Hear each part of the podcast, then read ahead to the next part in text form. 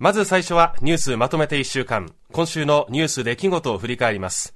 今週のゲストコメンテーターはスクリーンレスメディアラボリサーチフェローで学習院大学非常勤講師塚越健司さんです。塚越さんよろしくお願いします。よろしくお願いします。それでは塚越さんとお送りするニュースまとめて1週間。まずは12月19日月曜日のニュースです。陸上自衛隊の性被害問題をめぐり任務中に被害に遭った元隊員の五ノ井里奈さんが外国特派員協会で会見。防衛省はハラスメントを根絶してほしいなどと訴えました。そして21日水曜日です。東京オリンピック・パラリンピック大会の総経費を会計検査院が公表。総経費は1兆6989億円で、今年6月の大会組織委員会の発表より2700億円余り増えました。以上、週の前半のニュースをお伝えしました。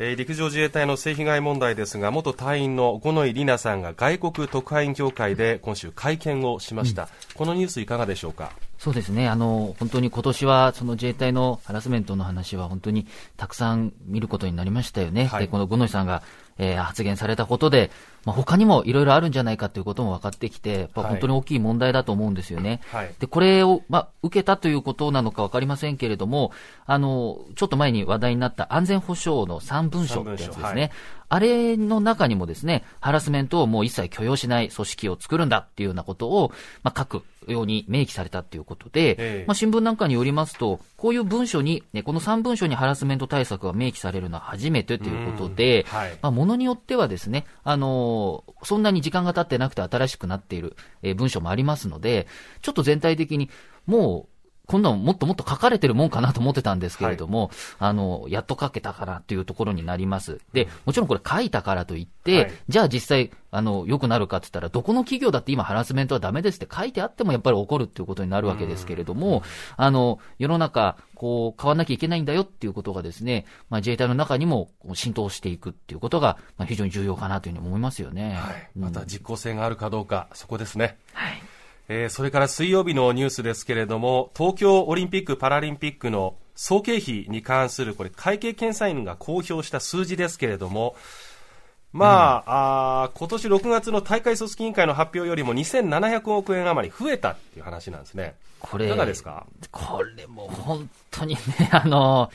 これもっともっと調べようによっては、はい、あるいはこう角度によってはね、えー、あの会計検査院もあの指摘してますけれども、もっと国の経緯明らかにする仕組みが必要だっていうふうにも言ってますし、はい、あとまあこれ、道路とか気象設備の、えーと、設備費を加えるってなると、えー、まあ、数字はもっと大きくなるっていうふうにも言っているんですよね。はい、なのでこれ、大会のこの経費っていうのをどこまでを経費っていうふうにやるかによっては、あのもっと増える可能性もあるっていうことを考えると、ええ、やっぱこの五輪、東京五輪っていうのがどんだけお金かかって、どんだけ僕たちの負担になったかのって、これ、時間こんなにも1年以上経ってもまだよくわからないっていうのが正直なところにもかかわらず、はい、これ、大会組織委員会は6月末で解散しているんですよね。えね。はい、これ、誰が責任取るんだっていう話が、結局ずっと、これもうずっと言われてる話だけれども、はい、誰も責任取らない体質で、あんな大きいことが行われたっていうことは、やっぱ我々ね、やっぱ忘れちゃいけないなって、これ、ニュース見てもすごく思うんですね。そうですね。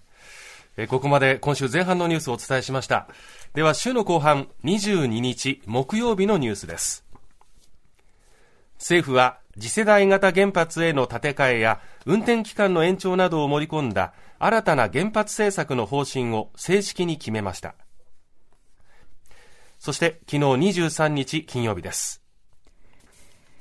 家庭で消費する物やサービスの値動きを見る11月の全国の消費者物価指数は、生鮮食品を除いた指数が103.8と、去年より3.7%上昇しました。40年11ヶ月ぶりの上昇幅です。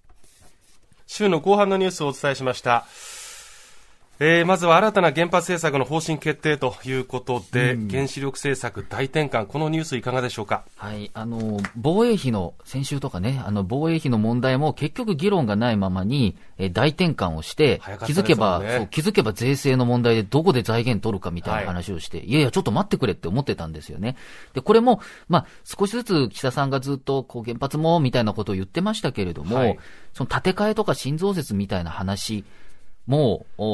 変えるっていうことですよね。これ OK にしてくるっていうことなので、とんでもない転換になっているんですけど、はい、なんとなく言って、はい、みたいな感じで、ほとんど議論がないままに、うん、えー、こうやって、まあ、最大延長していくみたいな話とか、はい。まあ、いろいろな、こう、変化があるっていうことですよね。でこれね、どこまで、あの、こう、もっともっと議論しなきゃいけないのに、なんか聞く力とかって言ってたんですけれどもね、あの、懐かしい、むしろなっちゃって、はい、勝手に決断しちゃって、我々が知らないところで、もう進んでいくっていう話が、まあ問題になってますし、まあ、これをですね、まあグリーントランスフォーメーション、はい、いわゆる脱炭素ですね、えー、こういったもののベースにしたいんだ、みたいなことですね、原発、はい、そういうことを考えているんですけれども、あの、国はですね、新たな国際、えっ、ー、と、GX、グリーントランスフォーメーションの経済移行債っていうのを、はい、まあ、2023年度から発行するっていうことで、はい、こういったもので、こう、企業支援みたいなことも考えてるそうなんですけれども、それはそれでっていうことなんだけれども、ベベース原発のところになると、はい、それにもお金かかるし、まあ、他の分野でですね、うん、脱炭素でやんなきゃいけないこといっぱいあるんですけど、これどこまでできるのかって考えるとですね、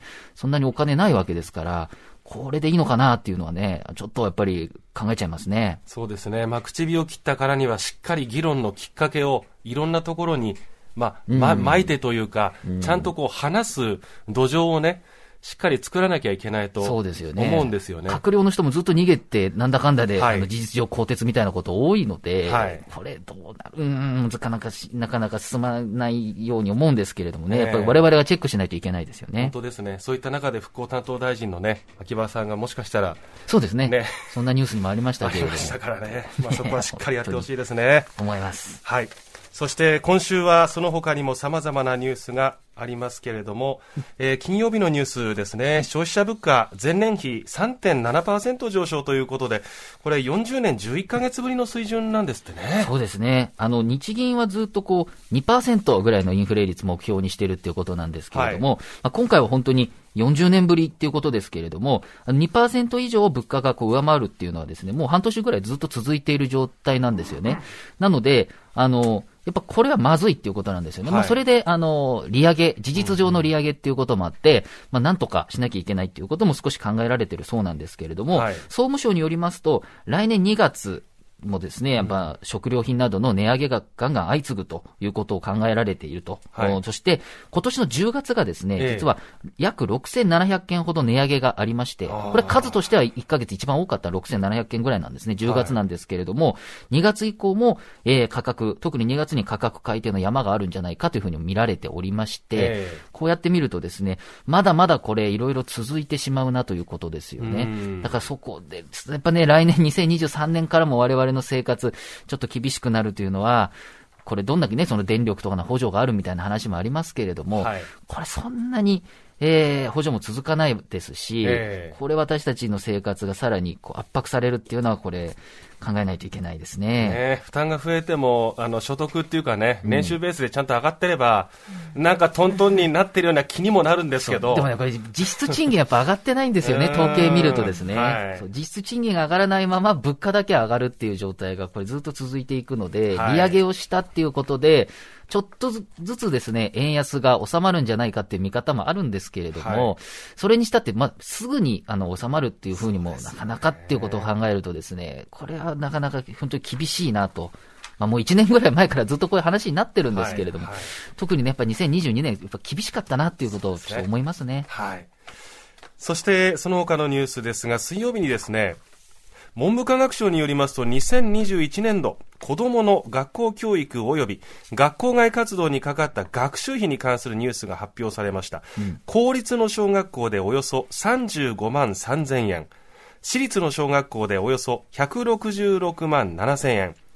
一方中学校の話ですが公立だとおよそ53万9000円。私立、私立で143万6千円で、まあ過去最高になったっていうのがニュースになってましたね。はそうなんですね。はい、これあの、いろいろ調べてですね、2年ごとに調べるそうなんですけど、2年前はコロナがあって、はい、え調べられなかったっていうことなんですけれども、なので2018年と比較になると思うんですけれども、はい、他のデータもありまして、幼稚園から高校までの学習費っていう、まあ、いわゆる学校の入学費とか、あるいは学習塾ですね。これの全部を総額して、えー、幼稚園から高校まで私立だった場合は、1838万円と。はい。で、公立校の場合も574万円ということで、ドヒャーという数字になってるわけですね。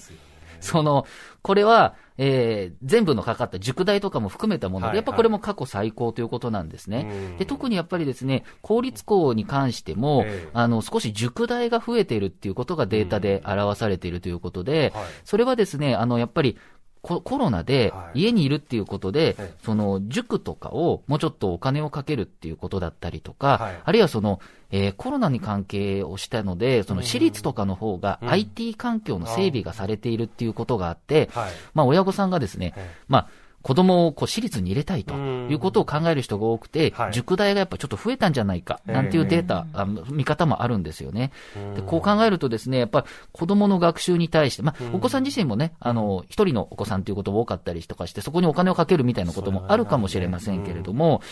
ちょっとね、これから先もちょっと競争激しくなっていくっていうことで、まあ中国なんかそれでも問題になったりはしたんですけれども、はい、日本でもですね、ちょっと 今の価格ね、はい、あの、聞いていただいてびっくりされてると思うんですよね。これ聞いてくださってる皆さんもね。えー、やっぱなかなか子育て世代にとってはこれ厳しいなということも思いますよね。ねこういう数字を結婚前に見てたら結婚してたからとか、ちょっと、一瞬ちょっと思っちゃいますよね。だって今、塾難民って言葉もあるくらいなんでしょ、うん要はその入塾テストすら受けられない、あ。るいはテストを受けて入れるっていう資格を得ても順番待ちとか、それぐらい今加熱してて、特に中学受験なんかも過去最多なんですよね、今年が受験したいという。そうですよね。そうすると、まあ、その老後2000万問題みたいな話もね、ありましたけれども、そのちっちゃいうちから、あの、まあ、お金がかかるっていうことですよね。で、その、まあ、子供産んで、あの、支援金みたいなこと、話もありますけれども、でもそれにしたって、えー、出産もお金がかかるっていうことがあってですね、すね。出産もこのね、あの、補助金が出ても逆に出産費用もどんどん高くなるみたいなこともなってきますし、補助どこまでできるんだって話だし、うん、ここ見てみるとですね、はい、この教育費ここまでかかるのに、はい、じゃあ防衛費本当に上げていいんですかっていうこともやっぱ考えないといけないってなるんですよね。この数字をやっぱり我々をこう受け取るっていうことは結構重要なんじゃないかなというふうに思うんですよね。こっちの方で増税だったら協力するけどな。本当にちゃんと話し合ってほしいな。はいえー、ここまで今週1週間のニュースまとめてお伝えしました。